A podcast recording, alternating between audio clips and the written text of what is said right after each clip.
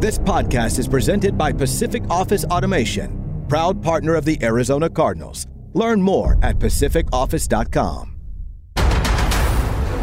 J.J. Watt in the backfield. J.J. Watt, baby. Connor to the 10, to the 5, and into the end zone for the touchdown. Welcome to Cardinals Underground, presented by Pacific Office Automation. Visit pacificoffice.com. Problem solved. Touchdown, Kyler Murray. That defender is in multiple pieces. Oh, that was nasty right there, right? The latest news and notes from the insiders who cover the team. Drilled by Simmons. Isaiah Simmons is balling. Bring it on, bring it on. Slammed to the ground by Budda Baker. Like a torpedo, he came flying into the backfield. I ain't scared of nobody. Here's Paul Calvisi.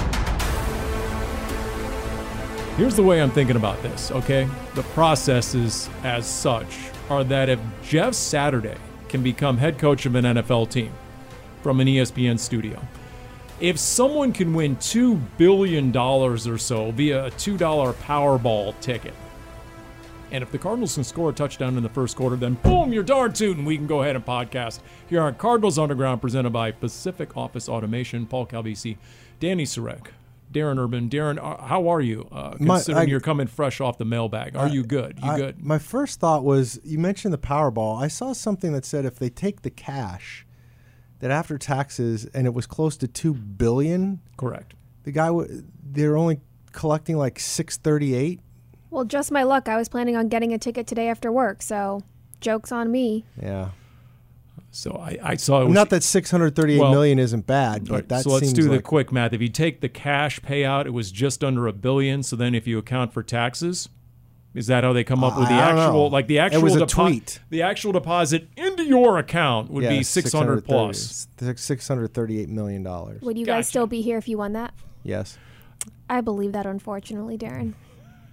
I we've I've had this conversation many times with many different coworkers over the years. Would I be here like for another five years? I don't know, but would I be here tomorrow? Yeah, I would Through the here season. I would. Uh, oh yeah. I wouldn't leave you guys high and dry, but no promises about next year.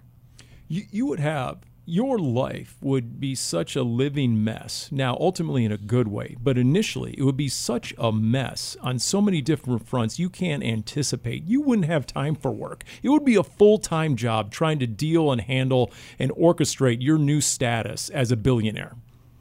Why? Because everything that goes with it. Can you imagine? But see, that's the thing. How that's you'd be hit from every angle. Okay, you would be hit from every angle, and I might have to change a phone number. But I mean, ultimately, you don't. It, it only means you got to do what you. I mean, you don't have to change your life. You don't have to go quit your job. You don't have to get some giant mansion. You guys would not be able to reach me. I'd be in Europe for at least Oh, a year. We can barely reach you as it is. man. Let's be honest here. So there was a tweet from some guy, I don't know who it was, uh, just some guy, and it was on the human psyche, right? So, fact, there's a one in five chance of dying from heart disease. The typical human reaction is, it'll never happen to me. There's a one in 300 million chance of winning Powerball, and the human reaction is, hey, you never know.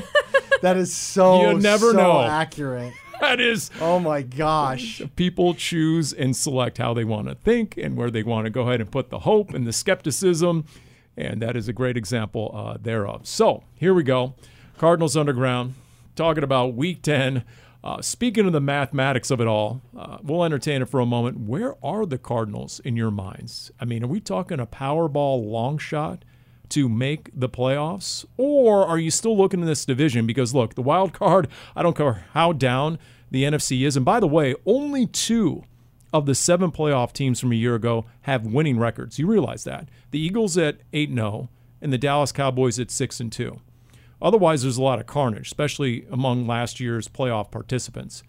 But I'm thinking, okay, if if there is any sort of path and you're trying to do the math right now, it's got to go through the division. And guess what? You still have a game against the Rams straight ahead, and then you have two less two left against probably the division favorite 49ers at this point, right? Although it's not so much about where you're at, I think it's how you got here. Not to get too philosophical, it's how you got here and how you get out of this. What do you do going forward? Right? Doesn't it? I mean, we can look at three and six, but you got to figure out how did you get in this spot? And is there any realistic chance you can change your trajectory at this point? I don't want to sound like Darren, but not only being three and six, you're zero and three against the division. So this is the do or die situation for the Cardinals these next two weeks, really this week, because Seattle swept you. You lost your first matchup against the Rams.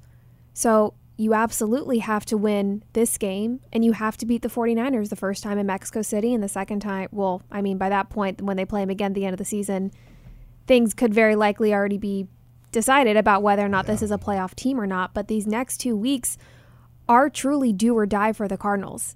I believe that if you don't win both of these next two divisional games, you're not even playing for the playoffs at that point. You're just playing to basically for pride at that point, keep your job moving forward.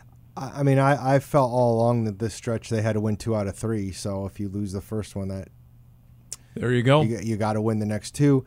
Um, and and as I'm sure we're going to get into, the Cardinals are not necessarily going to be at full strength going into these games, and, and everybody's got that problem. The Rams have got offensive line problems themselves, but um, you know it's it's a it's not a great place to be in right now. But that's the position they put themselves in. I mean, if you're going to run the same interior O line out there against Aaron Donald, look out.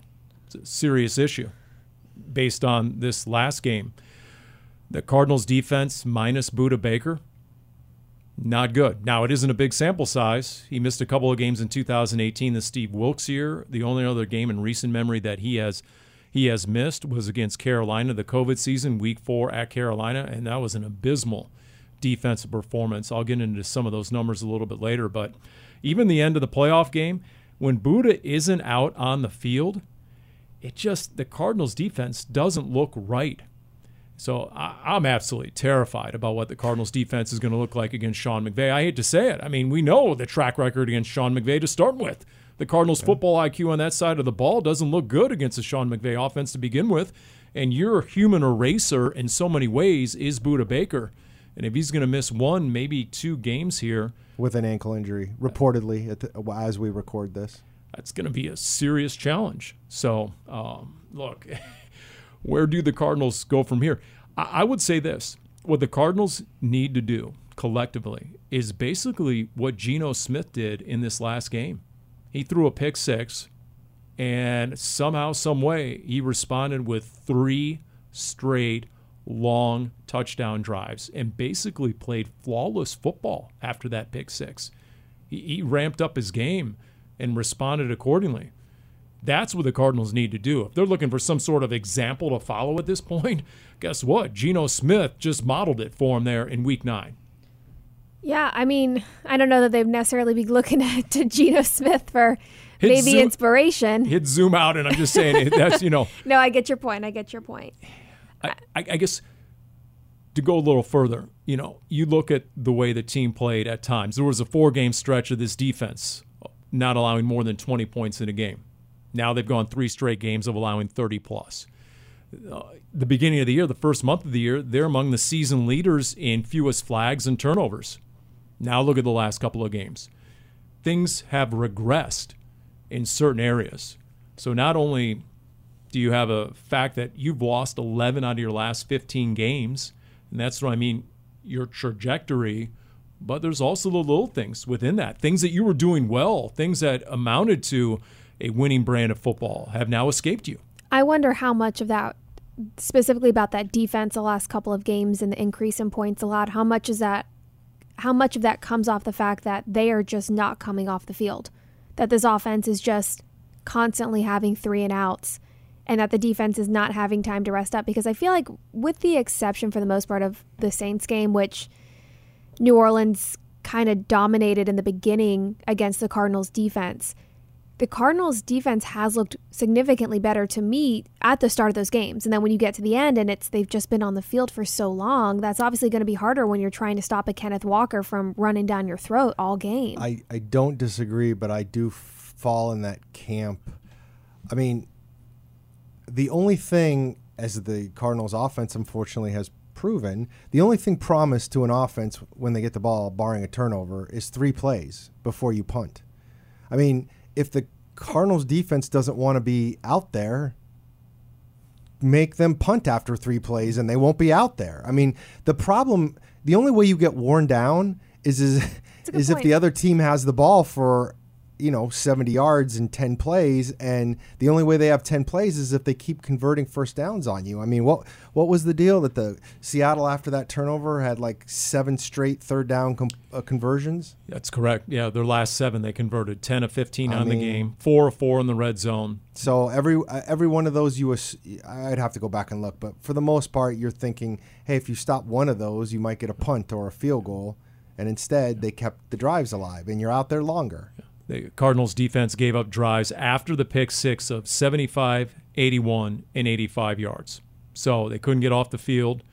And look, you know, we can you can look at the total yards, and, and, I think most of us dismiss that these days. And I know Vance Joseph to some degree does, in favor at least of third down, red zone, and then takeaways.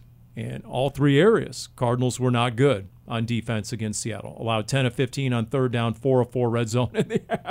You talk about the Robbie Anderson drop. Cardinals had two drops on defense Byron Murphy and Tanner Vallejo.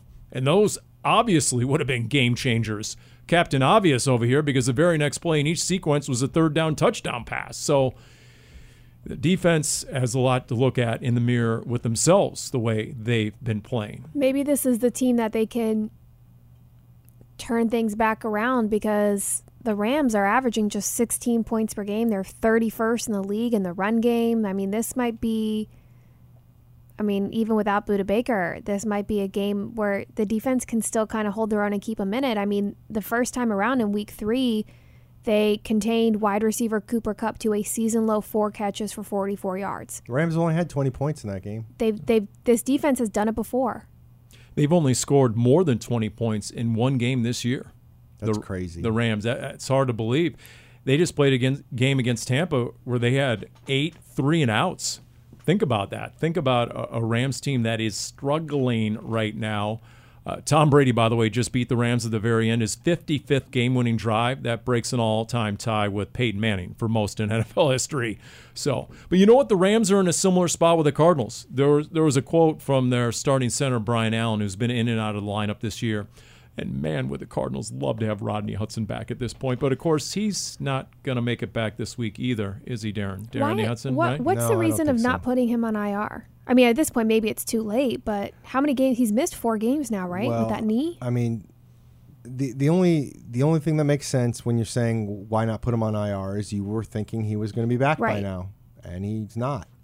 And you know, I I I don't know what else to say with with, with that situation. I mean, if, if his knee is hurting, and I do when I when I've seen him at games and I see him walking around, I mean, it's not super pronounced, but again, we've talked about this. He he has a limp.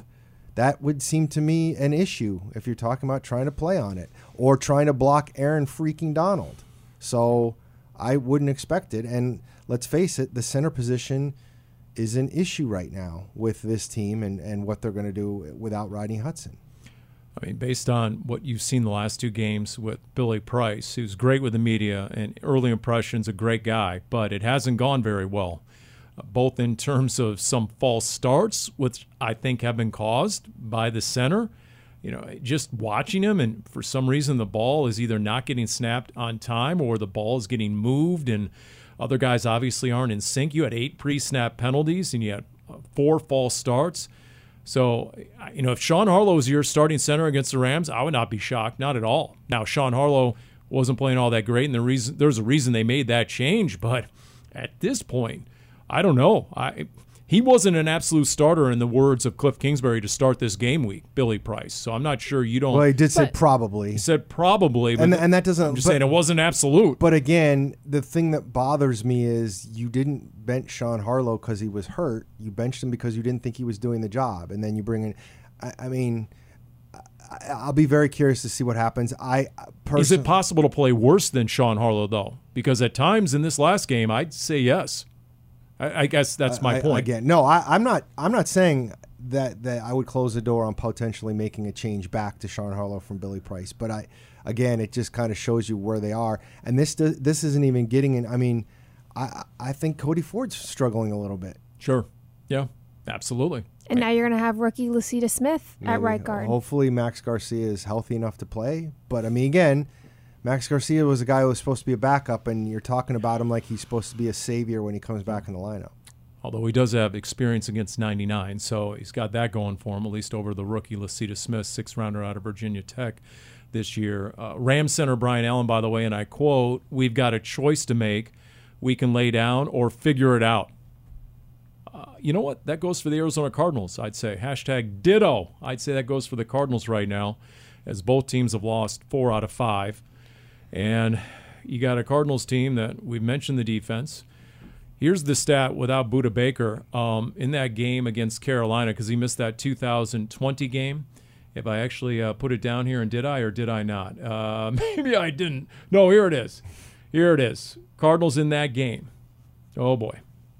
Carolina had 444 total yards, 168 yard rushing. That's without Christian McCaffrey. They had scoring drives of 13, 9, 10, 8, and 15 plays, four drives of 75 plus yards, dominated time of possession, and on third down, they went 7 of 11. And in the red zone, they went 4 of 5. And the Cardinals had uh, no sacks in that last game against Carolina. The only reason I bring that up is because that was minus Budda Baker. And after the game, to a man, a lot of guys just said they felt discombobulated without their one of their team captains. If I recall correctly, weren't they missing both safeties? Wasn't Jalen Thompson not playing that game either? Mm. I don't know. because he was hurt. but energy and intensity was definitely an issue in that game. It was about as Yeah. dead as that stadium during COVID. There was bar- barely anyone in that stadium. So, who is Budda's replacement, and what do they do? Is it automatically Chris Banjo, or do they do some sort of hybrid defense with my guy Isaiah Simmons? There it is. playing some sort of safety. It took us until week 10 to really, truly work it into the podcast Good job. in a genuine way. But there it is. Isaiah Simmons maybe coming in with Jalen Thompson. And there's your safety pairing, perhaps. It's possible. Um, I don't, unless there's somebody out there who is like waived or you got a free agent or you can bring someone in, but I mean, like Jonathan Abram. possibly. Hmm. Interesting. But Did that not cross your mind? I, I guess it kind of did. Again, if you take him, who you, I guess you could find somebody to cut off the roster. Um, I, I would think that Simmons would be uh, a possibility. Although I noticed that uh, Isaiah Simmons at this point has only played nine snaps at safety this year. He's actually played more snaps at slot corner than anything else, which I thought was interesting. wow. Well, and thinking about if if you have Isaiah playing more of that safety role and looking at linebackers, is has there? Do you know any update on um, Nick Vigil with his hamstring? Well, has he missed four games yet? Because he's I believe on he has. They just haven't. I mean, um, they would have- designated him to return. They would have to activate him. I mean, again, I think you have some options. Trev, uh, Trayvon Mullen has not played a bunch of defensive back, but you could use him potentially to, to move some guys around. I mean, again, I, I, I think we, we we have to see kind of where everybody stands besides just Budda. But I mean, if Budda's down, you literally only at, right now only have two safeties on the active roster. Uh, you Yeah. do have uh, a guy on the on the practice squad, and um, his name uh, Josh Thomas, maybe. I'm trying to remember what his name is off the top of my head, and that's terrible. But um, and, and so uh, I, I do think you're going to have to make some. But I, to me, doesn't Simmons doing more of that make some sense?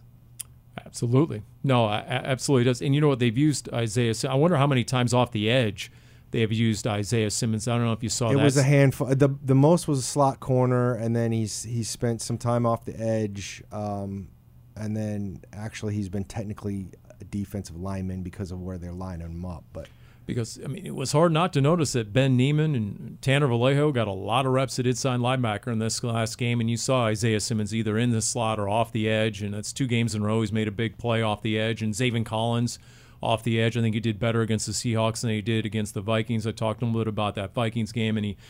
He had a couple of mistakes he admitted to uh, in setting the edge and, and keeping contained as, as that outside edge guy. He's learning when they put him out there. That's brand new to him, but out of necessity. They need someone off the edge. So, look, uh, there are certain parts that you are look being exhausted. Paul. You just look I exhausted. do. It's just I, I It's don't gonna even. be okay, Paul. It's whether it's the personnel and the injuries, which have been devastating. I know what two weeks ago you, you tweeted out that stat, that analytic that the Cardinals have missed more man games or because of injuries in any team, and it certainly, certainly they have to be still as, as the most impacted team in that category. But it goes way beyond that. It's the self-inflicted stuff that won't go away. It's Kelvin Beachum after the game saying Cardinals beating Cardinals, and that continues. And by the way, Kelvin Beachum, if he was running for office today on election day, midterm 2022, I would vote for Kelvin Beachum no matter what office he's running for. I'm just saying that right here. That's, I think, how much respect he commands in that locker room. But what I'm not buying, and I don't want to go off on a rant here, is when the whole it's not happening in practice. That what's Well, because your practice isn't a game. it's not even close to a game here in 2022. One of your main practices has now become a walkthrough. And the other practices, everybody now, it's not full pads, full contact. It's not football. Not game day football. I mean, it's it's beyond apples to oranges. It's like I don't know, apples to rainbows, apples to catalytic converters. You know, I mean, Apples to rainbows, ladies and gentlemen. apples to starfish. Just choose something that's diametrically opposed and completely different than apples. That's how different, not to go sound like Allen Iverson around here about practice. But I mean, it's not even close. So I, I just, I, I can't roll my eyes fast enough when I start hearing the, we got to ramp up, you know, what's going on in practice. And because it's not happening in practice, but then it happens in the games, well, there's really no comparison. Is anybody else with me on that? No, I agree with you. And that's what I've been saying about since week one, hearing we needed better practice habits and more sense of urgency of, I mean, these, these are all, pro- and these are all professional athletes. So if it, the sense of urgency should come from you and you should know what you need to be getting out of practice to succeed in the games. It's, it's a little mind boggling. I, I'm not gonna argue. I mean, I I've had this. Like here's here's I even go back to the training camp stuff, which is this. I I don't I don't really care what people decide to do. I mean, if if there's you know if, if there's walkthroughs, if if guys aren't playing in preseason games, that's fine. Now, to me, you don't you don't get to sit and say now there's a little bit different between these two things in the in training camp i don't want to hear after the regular season starts we're rusty we haven't played in preseason games well that's that's I, that you don't get to say that because you your plan was to not be there so you have to be ready right away so you don't get to say i'm rusty or whatever and then with this part of it and the practice part I- i mean it's almost it's the opposite thing, which is they're not, they're not actually blaming practice. They're just saying they don't understand why everything they do right in practice isn't translating. Now you can argue as you have. Because practice is not a game. It's apples to rainbows. It's not even close. That's my point. And and I just But when you I say think that a- it's, not a even du- close, does it matter what they're a- doing during the week? Oh, sure. Uh, yes, it would. Um, but when you're saying that practice doesn't translate to the game, uh, you know, I it's too much of a leap to make these days. I don't think you can draw any serious, concrete conclusions off practice. I would agree that. I, I hate to say, I've always agreed with that, though. yeah, But, well, but yeah. and that goes before Cliff Kingsbury showed up. Sure. I've been doing this for twenty plus years. Right. I've thought that the whole time. Yeah. Now, I know Drew Stanton was pretty forthright on this week's Red Sea report, and I guess the Hard Knocks cameras were in here recording all that with Craig Grialou and Kyle Van Den Bosch, and, and he was just talking about how They this- don't want us, Paul. the situational football. Who who did you cheese off at Hard Knocks and NFL Films over there? You know, Darren, my goodness. Why, why does it? Well, how do you know it's not staying away from Danny? Yeah, true. Oh, I don't come know. on. Be a little more believable than that. maybe the the situational the situational football Drew was talking about Yes. was uh, is, has been lacking obviously, and and how the Cardinals should not be okay with the same players making the same mistakes. That if they can't trust you to not repeat the same mistakes, then someone new needs to be in there. Mm. huh, Paul, because isn't that what they have done with bringing in Robbie Anderson and AJ Green? And I'm not saying it's worked, but if you're talking about the keep mis- the same mistakes continuing to happen week after week, and and maybe Well, um, wasn't not Robbie having a lot of trust. after the Hollywood Brown It- injury? Wasn't right, that right? But I I think that happened so fast. I wouldn't be surprised if had Hollywood Brown not gotten hurt, that would have still been something they would look would would have looked into because it was quite clear that Anderson wanted out of Carolina. You weren't going to have to give up a lot for him.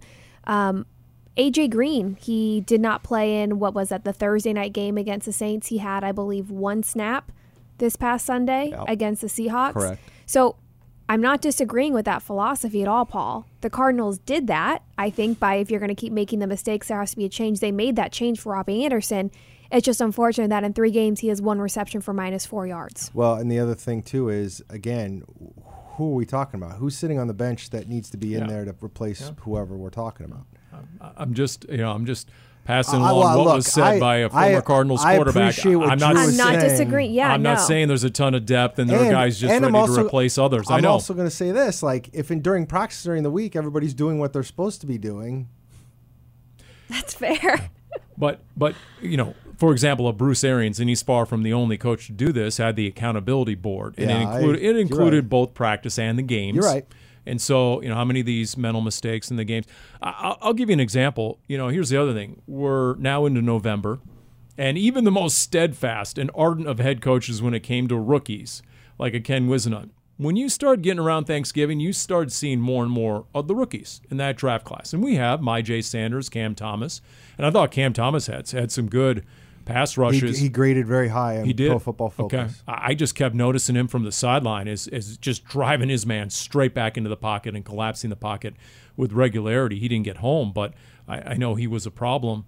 Uh, Trey McBride. You know, at what point is it realistic to think that your round two rookie needs to be productive? Because how can you not watch Monday Night Football and you see Isaiah Likely with another touchdown catch? The round four tight end out of Coastal Carolina, Isaiah Likely had a really nice preseason game when Baltimore came into town in mid-August. Isaiah Likely, who the week before had six grabs for 77 yards. I looked it up and a touchdown. He's been a real effective weapon along with Mark Andrews for Lamar Jackson. It'd certainly be nice to see Trey McBride. Well, but but I'm gonna because I'll be honest, I don't know the answer to this. Is the reason Trey McBride isn't productive right now just Trey McBride? Are they even looking to throw to him? Are they even putting him in those positions? I mean, Trey McBride's playing. He's playing. He's playing. He's playing the Maxx Williams snaps. So, is that not a, a spot where you're letting him go out for passes? Is he mainly blocking? Uh, those that that would be what I would need to know before I went overboard and saying, okay, t- what, why is Trey McBride not? If you have a working list of questions, Darren, why don't you add that to the, the Wednesday uh, for the head I coach? can do that. Because anytime I have a question I'm afraid to ask, I just foist it on you. Okay? You and Grialou. Not me. All right, Danny, I'll go. I'm going to start sending you. I'm going to No, start texting do you some of the questions over there. No, there. send them to Darren. Yeah. Because conveniently, see, I'm in the locker room doing interviews. I'm not actually in the press conference. Yeah, that's the ticket. That's the answer. I'm not actually there in attendance, so that's my plausible excuse, and I'm sticking with it. I what mean, about the we D all Hop? have our roles. As Paul. long as we're talking about targets in the passing game, Yeah. D Hop.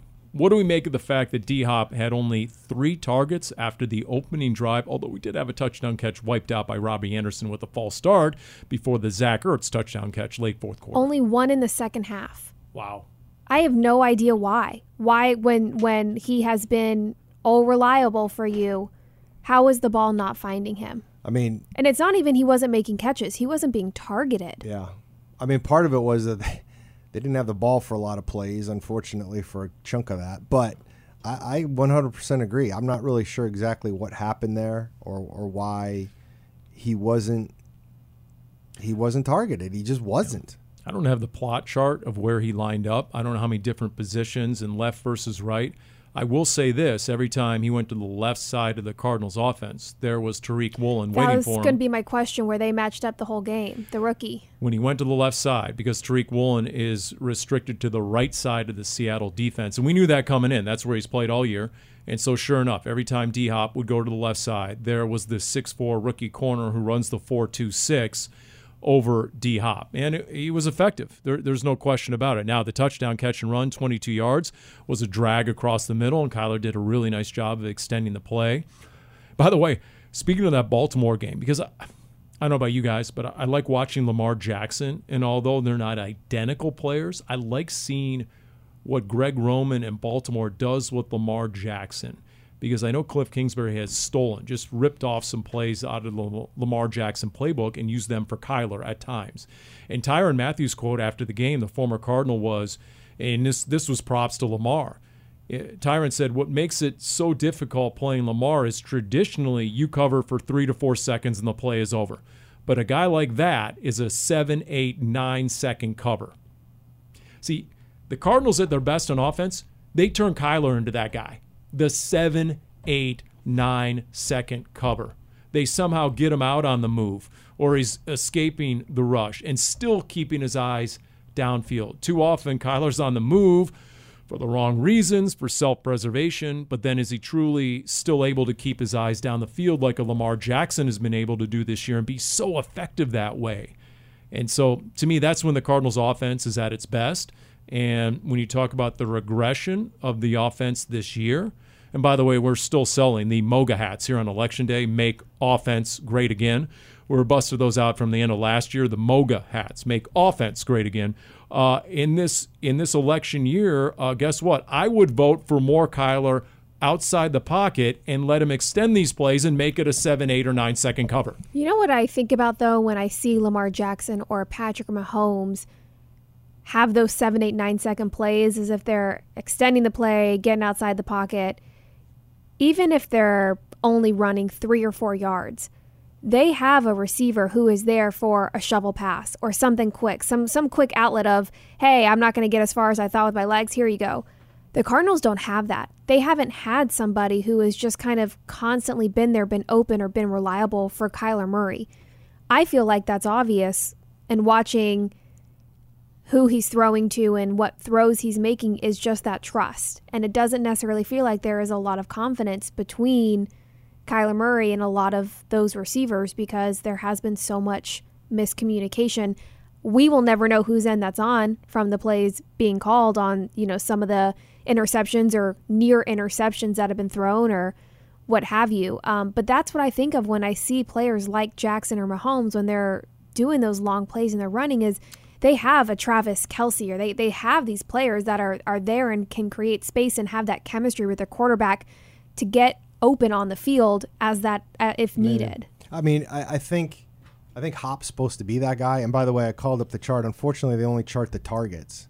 So we don't know all the non-targets. Gotcha. But on he was only on the right side on one of the five targets. The touchdown came on the, the pass the right side, but he came from the left slot. Gotcha. Uh, I, I'd also say that again, to Paul's point about getting Kyler. I mean, ninety-five percent of the plays, maybe ninety, of Lamar or Patrick Mahomes making a seven to nine second cover. That's because the play broke down and they're just running around back there until they find a guy to do it. It's not like it's set up to be a seven second cover. It's they've turned it into that because of their ability, mm-hmm. and Kyler does that too. The problem is, is you don't have enough. To, in my opinion, you don't have enough of the other stuff with Kyler in, in in regular time. That's eh, at least right now. I mean, I think you've seen it in the past, but like right now, it's it's a killer that this team can't get the ball down the field.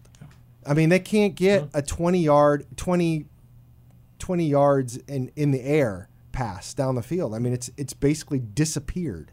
the intermediate passing game almost non-existent. The chunk play passing game is non-existent. I mean, they're the only team in the NFL without a 40-plus yard pass play all season long. And here's another problem for the Arizona Cardinals offense. If you ask me, it's a symptom uh, of what's gone wrong. Kyler Murray as your leading rusher, yet another game. That's when he's been the leading rusher this year. It's been four times, and the Cardinals are 0 4. I think there's a direct correlation between when Kyler's the leading rusher and how productive the Cardinals are on offense, which is to say, not very, because they're not very balanced. That's hilarious though, because remember coming into this season, if you looked at the stats, it was always if Kyler has X amount of rushes or rushes for a number of yards, they're always successful. Those would have been what off the top of my head, both Seattle games. The Eagles, he actually, or no, it was Seattle week six, he ran 10 times for 100 yards because he ripped off a, a really long run. And they obviously lost that game. Now, you know, so, but the other games, he hasn't been anywhere close to 100 yards. So it's been more really a failing of the traditional ground Yeah, game. That's true. And and and that again, where were they productive last year? Uh, The, the, where were they most productive last year was the early part of the year when Chase Edmonds and James Conner were really effective as a tandem running the ball and and complementing the pass game and uh, you know we're going to uh, Los Angeles this weekend and that game that regular season game in Los Angeles it was so obvious that the running game was just dominant. That's why Aaron Donald couldn't do a lot, and it's why they had control of that game is because James Conner and Chase Edmonds were awesome. In fact, I looked it up. For Cliff's TV show. Was 40 rushes for 216 yards in that Week Four win at the Rams a year ago. Cardinals came in and they lined it up and they just played straight ahead, just smash mouth run game football, and it was very effective because teams that have had success against Aaron Donald usually it's going right at him. I don't think that this is because they don't have Chase Edmonds this year. I don't. I don't think that's the right Oh, I- evaluation. I- I, think. I agree. I think they could get the same thing with James Conner and Eno Benjamin. This team just can't find a way to one really get the lead and two when they have the lead hold on to it so they can't be balanced they're not running the ball as much as i'm sure they would like and that obviously affects everything when you're constantly playing from behind now the way the offensive line has played the last couple of weeks there really hasn't been much space for those runners to go to begin with but i think you have the pieces with james conner and eno benjamin to have that same success they just there the opportunity is not there to use the run game the same way you did last year. So, I mean, especially with this, you know, compromised interior offensive line, what's realistic? I mean, I think that's a great question. If, I if, mean- you're, if you're still looking at Cody Ford, Billy Price, and Lecitus Smith, and or Max Garcia, can you really line it up and, and try and run between the tackles? I mean, James Conner did a heck of a job trying to extend, you know, keep plays alive, but you know, unless you're Barry Sanders and you're able to make eight guys miss on a single play, good luck. So I, I'm not sure, and, and and that sort of brings that sort of leads into a bigger question. You know, how much change is necessary right now, and are you capable of that sort of significant change? I'm just going to take a guess. The mailbag this week, I'm guessing there were there was a theme, and it's probably okay. What's going to change? You're three and six. There needs to be change, but can Yes. there realistically, plausibly be change? A, you're right. That was the main theme. And B, very, very disappointing you haven't read it yet. I mean, I don't know what the hell Paul's you're a doing busy man. here, Paul. I share an office with him. He's very busy. You didn't read it either, did you? I'm very busy, Darren. Usually, honestly, usually I do read it before the podcast. No, I mean, uh, yeah, obviously that's look, and I, I get it. Um, And by the way, the last time I, I did read it, I noticed that I was called short in the column. by me, yeah, it was uh, there was it was a response to someone, and Darren's response was, "Yes, indeed, Paul is short," and dot dot dot, and then he went on to make another point. I'm like, "Really? Okay." I'm not Did- reading the mailbag in did the guy solidarity with Paul. us- yeah, It was okay. something, that's I don't that's know. why you're not reading it. Okay. I mean, I, I will say. that- Anyway, go ahead. I- I- you know, look, there's a lot of angry people, and some of them like to reach out through the mailbag. One of them is Paul, Yeah, apparently. that's right. How do you know? You don't know which one of those are for me for my burner my burner accounts. Um, Paul, I wish you Yeah. had a burner account. Yeah, I wish. You're right. Um, I look, I understand people want are wondering about change and trying to figure out about change and whether there's going to be change. And I know there's going to be talk about it. And Paul, you and I have been around this team for a long time, and we've gone through it multiple times. And you know, I, I just I'm going to say the same thing here that I said on the mailbag, which is I, I think at this point you're trying to figure out where this is after the season, and you you evaluate when it's over. Now, obviously things are fluid and things can change, and I'm not saying that we get to December and, and the thought process doesn't get impacted, but for the most part, uh, you know, I don't.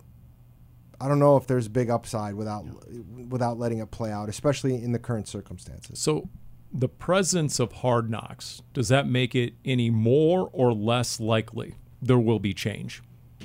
Well, I, I don't. I mean, Meaning, uh, do you think no, I know what you mean. I just don't know. Are you less likely to make some sort of organizational changes because it'll all be documented by the cameras and broadcast to a worldwide audience? Or are you more apt to be in favor of change to try and right the ship and get a spark this season because Hard Knocks is there? Well, I get I get why that would be a thought. Generally, when teams make a massive change mid-season, do they really have success?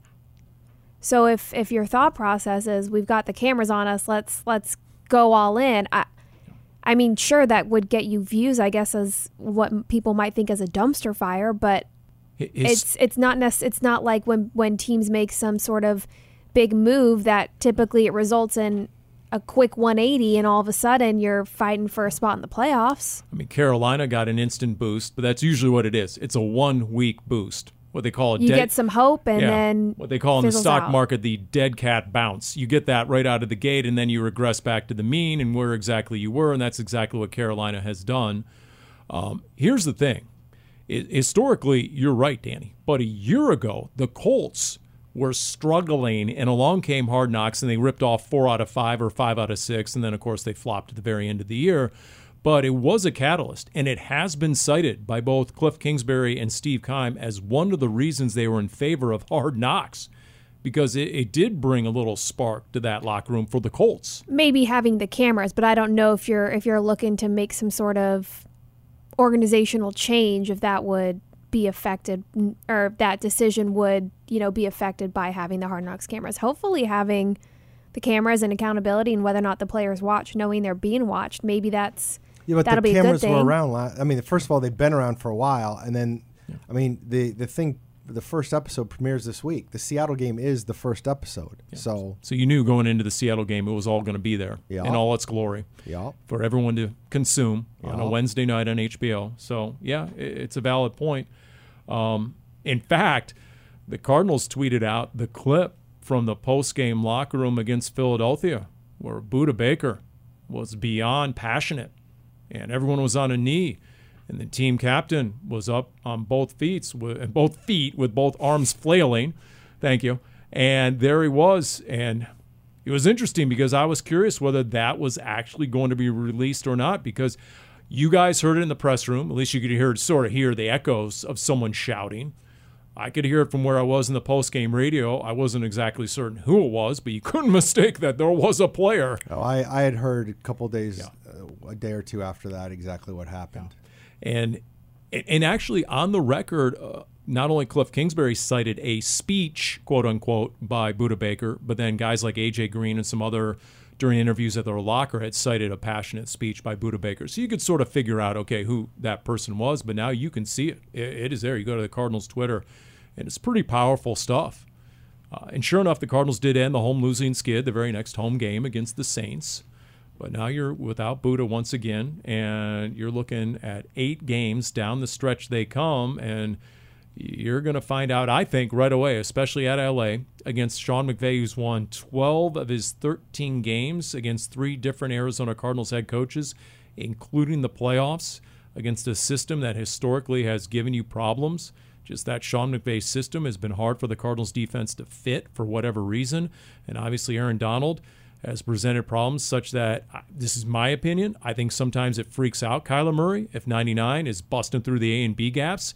And if that's the case early in the game, yeah. It would freak me out, Paul. Yeah. So, um, you know, there there's a lot that's going to be on display here in week 10 at SoFi, and the cameras are going to be there every step of the way. So, here, uh, twas the night before the debut of Hard Knocks. I'm curious, A, what else is going to be released, and B, what sort of light it's going to put that locker room in. And whether it could be a catalyst if guys don't like the way they're being portrayed on camera in the final edit.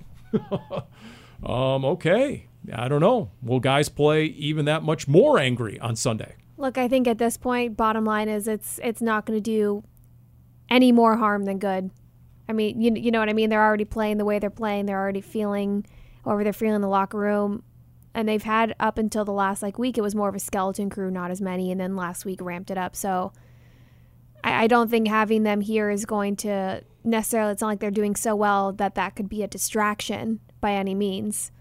I would imagine a lot of these players at this point are just trying to imagine they're not there. All right, so you guys tell me. Um, let's see here. Just a, I'm just going to name a couple of names, and then you tell me where this is all going. Robbie Anderson. Oh boy, Wh- where is this going? Where is this going? What, what do you Oh. What do you do right now if you're the Arizona Oh, I thought we were playing a game where you were going to No. like name a bunch of players and we No. had to guess the common denominator. No, no, no. I'm just uh, individual names here. You tell me what's next for this player Oh, the rest of this season with the Arizona Cardinals. Robbie Anderson. I mean, he's got to have like five catches this weekend, doesn't he? you you hope Hollywood Brown comes back soon. I mean, that's harsh, but I don't. Yeah. Here's the thing: when Hollywood Brown comes back, and he's got to at least miss uh, this game. I think this is his fourth game, and then we'll see what happens. I don't know if he's going to be able to come back for the Mexico game, but uh, we'll see. Um, you're talking about Robbie Anderson essentially being what the fifth pass catcher, if you're not counting James Conner. Hop, Rondale Moore, um, Hollywood Brown, Zach Ertz are all going to be ahead of Robbie Anderson. Yep. But once again, it's it's his presence as that outside speed guy, especially minus Hollywood Brown, that was supposedly so critical because you were going to use D Hop in a different way, and we have seen that. And I think that's one of the other reasons. As soon as Hollywood Brown went down at the end of the Seattle game, Week Six, on the verge of of D Hop coming back. See, it wasn't just D Hop's return; it was how they were going to use him now that they had Hollywood Brown, which was one of the reasons they went after Hollywood Brown because they figured out in the offseason self scouting we got to do something different with D Hop, and if we do, we need the outside speed guy. And then all of a sudden, D Hop's coming back; they don't have the outside speed guy in Hollywood Brown. Boom! Robbie Anderson's available. Go get him. But if you're playing the Cardinals and you're looking at film, are you really going to have to game plan any differently from what you've seen with how they utilize Robbie Anderson? I mean, that the point of bringing him in was so you could have him create that space with that speed and make these big plays. And it's not like the Cardinals are even getting close to having that, that- accomplished. And that's the thing is that guy teams are still going to worry about Hop first. So you've got to turn that guy into a playmaker. He's got to make plays because it's not like him being out there means D Hop's going to have easier coverage. It just means that you know, hopefully he can get some separation. So I, I don't, I don't know what's going going to go on there. I mean, obviously they've they've tried, they tried to throw it long to him a couple times. Uh, there was one well over his head and out of bounds. His first game, uh, there was there was the one where Kyler couldn't step up in the pocket and threw the interception in in Minnesota. Um, I mean, you You know, just stinks. And and the thing is, Minnesota, I think he would have been open. Like if he would have had room to throw that ball, Yeah. I think Anderson had gotten open deep behind the defense. Trayvon Mullen. There's another name I'm throwing out. Yeah. What do you think, Mullen? Does he become a more integral part of this defense anytime soon?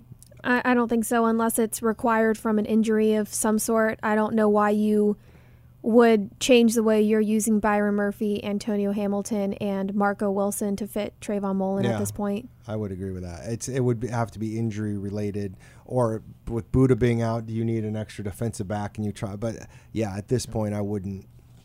How about the two new guys? Trysten Hill, the defensive tackle, and then oh boy, Kamu Grugier Hill. Is that, am, I, Okay, am I doing that correctly? Well, he, that- he, had, he had some good plays on special teams. Yes. He did? Well, that's all he played was special teams. But yeah, that's he he did play 12 special team snaps. Uh, Trysten Hill was uh, inactive. Uh, you know, I, I think I think having Trysten Hill was one of those. Hey, he's available on waivers. Let's put a claim in. Oh, we got him. Good. Maybe we can look at him at some point. And also, Jonathan Ledbetter was dealing with a ribs injury. Ledbetter ended up playing and actually played pretty decently. Uh, so Hill ended up being inactive. You know, I, I think they like what uh, Gru- Grugier Hill. Grugier. Okay. Grugier Hill, Grugier yep. Hill. Uh, I think they like what Grugier Hill does on special teams, especially. Um, and then, you know, again, you're looking at both those guys are going to be free agents after the year. Like they've got so many guys they've brought in this year that it's not like they've got them on contracts lasting beyond this year. They're, they're all guys they're going to have to figure out what they want to do. And the and the one guy they do have under contract, Robbie Anderson, is getting paid twelve million dollars next year, and you're not paying Robbie Anderson twelve million dollars, so he's probably going to be released, or they're going to have to redo his contract or something like that. Yeah, he's costing you around 700 grand this year, Robbie Anderson. And and we looked at it beforehand just to confirm. So it's a 19 plus million dollar cap hit to Carolina, by the way, on Robbie Anderson. Hashtag ouch on that one. Speaking of contracts, and here's my last thing I'll bring up. Between now and Christmas, could there be something under the tree in the form of a contract for either a Byron Murphy or a Zach Allen? What do you think? Those would be two players where if you're going to get something done, I would probably put those at the top of the list from how they had performed. First of all, how they have progressed and trended upwards the last couple years, but they have both had fantastic seasons. They really have, and it's been. You can tell the difference of a healthy Zach Allen compared to the last couple years in his career. And Byron Murphy has just done an incredible job shutting down top top receivers week after week this year. Um, I don't know how likely that is, though. It's funny. does, it- does Steve Keim, do they have a history of doing that? once upon a time before Steve Keim was GM, they there there used to be a couple guys that would get an extension right before the end of the regular season. They weren't real big deals, uh, but they would get a couple of things done. That doesn't seem to happen as much. And I would think with both Byron Murphy, Bur- Byron Murphy especially, and Zach Allen, you're talking about bigger type deals. Again, the problem you have these days is as you get to the end of the season, are they going to be one? I mean, you're so close to free agency at that point maybe you just see what's out there for you before you make any agreement. So I, I think we're getting closer to the time when they're just going to kind of say, I mean, unless you money whip them, um, they're going to, we're closer to the time where they're just going to say, you know what, I'm going to see what's out there. Now, again, the Cardinals, you know, could tag Byron Murphy in theory. Um, I don't think they would tag Zach Allen, but you never know and you you do have a couple months to get something done before free agency actually happens. But even though you're this isn't usually supposed to happen, somehow amazingly, um, by the time we get to mid to late February around the combine, agents seem to find get a good idea of what their player might be able to get on the open market, even though that's not supposed to be able to happen. So, yeah. you know, usually by then, you know, guys have an idea what might what could yeah. go down. Yeah. Well, we, you know, as as the Indianapolis Colts just proved, you have no idea what's next. All of a sudden, Jeff Saturday could be your your head coach, and the owner could be saying something like, "We're lucky to have him, and we're lucky uh, he was available," which was a real quote from Jim Irsay. So please, somebody take Jim Irsay's car keys sometime soon, please. Uh, that'll do it for this edition of uh, Cardinals Underground. Uh, I'm sure you guys will see you guys coming down the red carpet for the debut of the Hard Knocks, right, Danny? I, can, I should get y'all's autographs now before that first epico- episode comes out. I'm sure you both are making a good amount of appearances. The only reason I'm going is because I have to do a little chat session. I think with Budda afterwards in the theater. Otherwise, I wouldn't be even be invited. That's I'm just the help. That's basically how this works around here. I'll be there. exactly. Exactly. Yeah, Is that proving your point? You guys will have your uh, reserved seats, and I'll just be coming back through the back door of the employee entrance. And that sums up everything here on Cardinals Underground, brought to you by Pacific Office Automation.